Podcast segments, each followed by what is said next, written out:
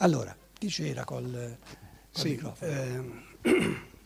Sì, volevo dire questo. Rifacendoci alla frase che hai detto prima, decisiva per la gioia e la forza della brama, a me sono venuti in mente, e tenendo presente anche la frase di Steiner che dice vivere nell'amore dell'azione e lasciar vivere nella comprensione della volontà altrui è la massima fondamentale degli uomini liberi, però mi sono venuti in mente due nomi, Rilke e Oscar Wilde, che della brama ne hanno fatto proprio la loro ragione di vita. Tanto è che erano così bramosi di conoscenza e di bellezza che alla fine sono rimasti soli. Rilke nella fattispecie aveva accanto persone che continuavano a dirgli vai avanti così, ma i suoi affetti, i suoi amori, lui li rifiutava e alla fine è morto da solo. Oscar Wilde nella fattispecie mi pare che addirittura sua figlia si rifiutò di andare al funerale e quindi figli e mogli hanno pagato per questa brama. Allora, pur nel riconoscere che io non posso entrare nell'altrui come dire, volontà. E allora perché lo fai? Ma lo faccio perché mi stride qualcosa, È vero che io sono anche frutto di questa società, sono grandino e quindi sono cresciuto, ragiono con la mia testa, ma sono frutto di questa società, lo siamo tutti. E c'è qualcosa dentro che ti rode quando uno per la propria brama lascia tutto. Non ti rode nulla, ti rode te. Continua a parlare di te. Allora io voglio capire se sono l'unico, sì, ecco. Capire se sono lui che mi rode, perché ci deve essere una linea. Bene, guarda che vai bene, io ci metto il becco in mezzo, no, vai benissimo. È per capire, perché io sono d'accordo. Voglio aiutarti a continuare ad articolare. Io sono d'accordo che la gioia è la forza della brama, ma se la mia brama va a discapito di qualcun altro, c'è qualcosa che mi... Hai capito? Sì, ho capito, grazie. Ho capito.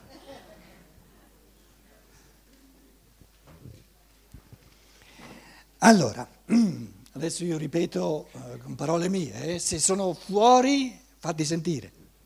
Lui dice, se ho ben capito,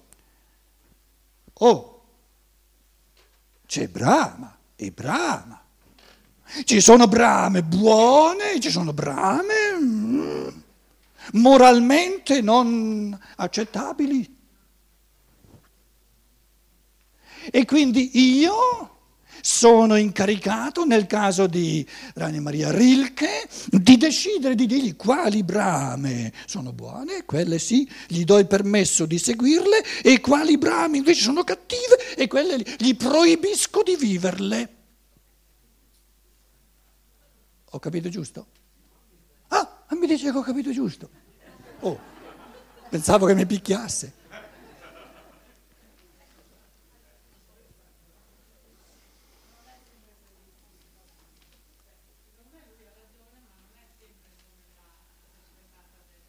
No, ma lui ha detto che è giusto come l'ho interpretata io. No. Allora per parlare deve farsi dare il microfono, eh? Il microfono serve a pensarci bene a quello che si dice. Dov'è? Ah no, c'è qualcun altro che ha in mano il microfono. Abbia pazienza. Chi ce l'ha? Dunque... No, c'entra con questa domanda? Pochino, appena. Allora aspetta, eh? Diamo la parola a chi vuole commentare su questa domanda. E non sia mai che con una domanda così fondamentale la buttiamo via. Io ho caricato la dose, no? E tu dici sì, è proprio questa la domanda che stiamo affrontando. Adesso abbiamo bisogno di un paio di persone che si esprimono. Allora dai il microfono a questa persona qui. Lei si stava esprimendo su questa domanda. Certo, allora si piglia il microfono. Allora, la domanda che stiamo affrontando è fondamentale, la ripeto.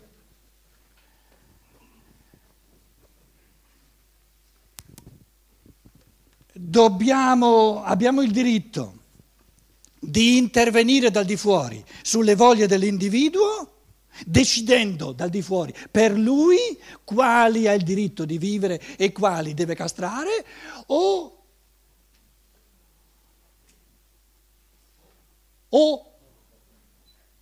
dobbiamo ognuno lasciare in pace ognuno e lasciare andare a ognuno come vuole. Lei diceva che ha la risposta. Allora. No, io non ho la risposta, stavo semplicemente leggermente correggendo il tiro. Cioè, intendevo dire, qual era il tiro? No, nel senso, mi viene da dire... Io posso capire la correttura solo soltanto se so qual è il tiro. No. Volevo dire, io ho nella testa, la mia libertà finisce dove comincia quella dell'altro.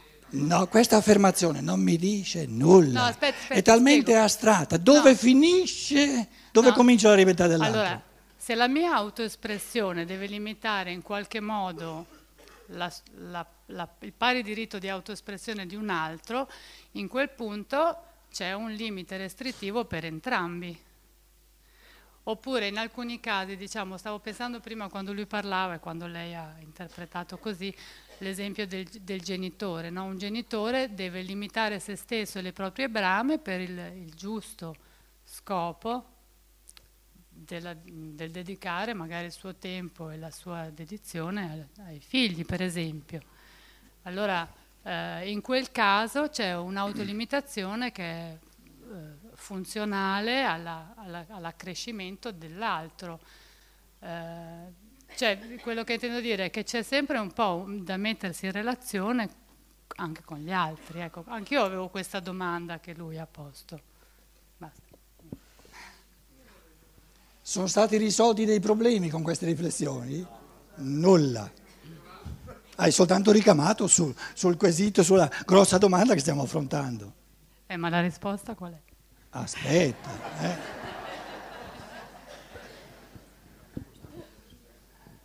Un bravo oratore aumenta la suspense prima di dare la risposta che solve tutti i problemi. Allora. Io dall'esperienza posso dire questo. Da giovane ero così assolutista che per me esisteva solo il bianco e il nero, ero un giudice spietato proprio, no? delle azioni altrui. Esci dalla metafora. Cosa facevi? Trinciavo giudizi a destra, a manca, eccetera. Allora, poi ci giunga il fatto che sono toscana, quindi, anzi fiorentina, quindi la cosa si rafforzava. Poi ho incontrato la scienza dello spirito a 25 anni. A 25 anni. La scienza è una persona? Una persona, il pensiero di Steiner, che mi ha cominciato a togliere gran parte delle sicurezze, perché ero proprio di una sicurezza sicura, magica. Queste cose. Era cattolica? No. Ah. Sono stata 4 anni, da 6 a 10, in collegio dalle suore e mi è bastato. Ho capito. Abbiamo capito tutto. Mi è bastato. Ecco. Quindi no, non ero cattolica, però avevo dentro un dolore di non aver niente. E più questo acuto senso di giusto, sbagliato, che questo me lo portavo da una passata incarnazione. Non posso dire che era colpa delle monache. Le monache ci hanno messo il loro, ma insomma... Cioè, ecco, vabbè. Allora, e poi piano piano ho fatto delle esperienze di vita. E sempre la mia fortuna è stata anche di acculturarmi tardi, da autodidatta quasi, insieme alla scienza dello spirito. E le mie esperienze mi hanno portato prima alla tolleranza. Oggi la parola tolleranza mi dà fastidio perché è supponente. Se io tollero vuol dire che mi sento più degli altri.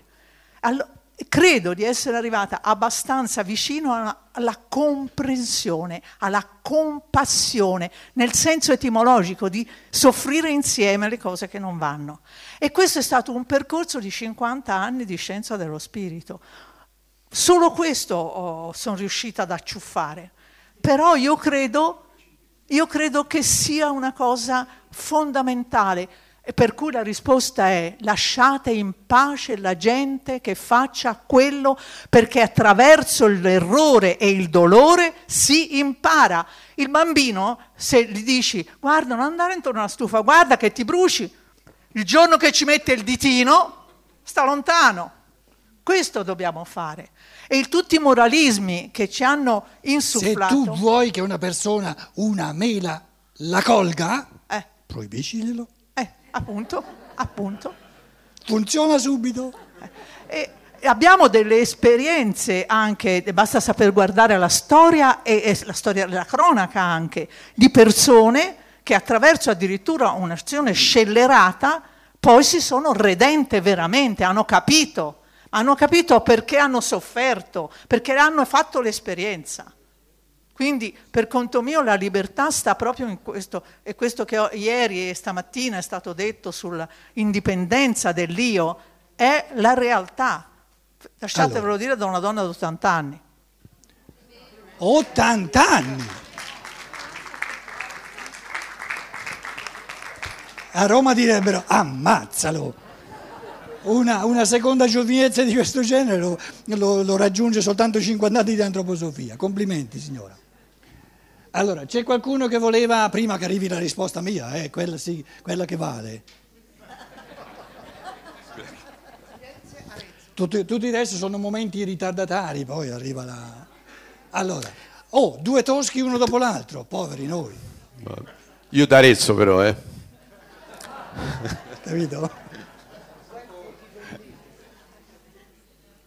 Non c'è un matrimonio, diciamo, tra Firenze e... Dai tempi della battaglia di Campaldino ci sono stati dei problemi.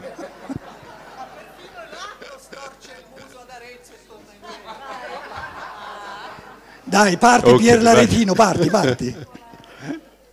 Niente, dicevo questo. Questa domanda è lecito meno rispettare, quindi far esprimere le voglie di tutti, perché effettivamente ci si potrebbe trovare di fronte a una situazione spiacevole, no? Perché è la preoccupazione, alle volte è vero un po' borghese bigotta, però effettivamente il problema va posto e risolto. Come dire, la risposta secondo me a questa domanda lecita non può prescindere dalla... Siamo nella parte della morale della filosofia della libertà e quindi come tale la parte morale della filosofia della libertà trova la sua realizzazione, la sua verità, se non si prescinde dalla prima parte della filosofia della libertà. Vale a dire, l'espressione della volontà, delle voglie, delle persone non andranno mai in contrasto una contro l'altra, non si giungerà mai all'anarchia e sono lecite e quindi addirittura costruttive soltanto nel caso in cui, come in un organismo, la libera espressione di ogni suo membro poggia appunto si radica alla stessa fonte, che è la fonte della conoscenza e dell'espressione della libera diciamo iniziativa, dell'individualismo etico autentico. Solo in questo caso la brama, il desiderio e la realizzazione delle voglie non incorre in questa, non è contraddittorio, non è pericoloso per tutti, ma anzi è un accrescimento. Quindi mi sembra che tener conto, rispondere a questa domanda sia impossibile se si prescinde dal fatto che ogni elemento della società, dell'organismo, si pesca tutti dalla stessa fonte. Solo in quel caso lì non ci può essere contraddizione. Ecco, questa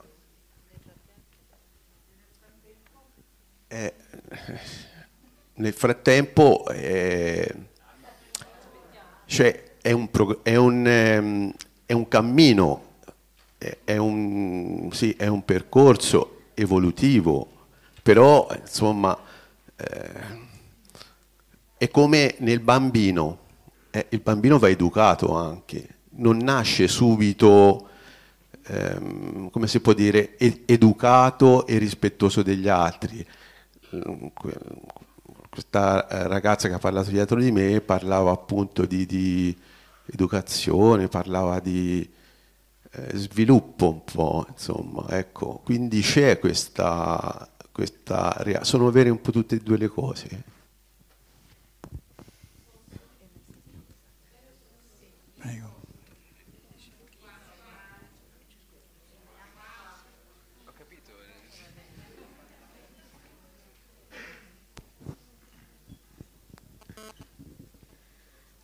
No, alla domanda e all'esempio che riguarda Oscar Wilde, sono qua. Okay. Io mi chiedo, avrebbe lui scritto il De Profundis se non avesse fatto questa esperienza? E poi mi chiedo, questa non è l'esperienza dell'artista comunque, l'esperienza che avviene attraverso, è avvenuta attraverso la realizzazione di ciò che lui era, ciò che lui sentiva di essere, e quindi è stato un suo divenire necessario per quanto riguardava il suo io e per quanto riguardava il suo karma. Ecco, mi sono fatta queste domande semplici. E no, comunque sì, si può aggiungere anche questo, che arriviamo ad ogni modo poi a quello che viene detto in seguito, che l'uomo deve avere comunque la fantasia morale. Qual era la sua fantasia morale? Era il contenuto del 12° capitolo, ho già detto prima, capito?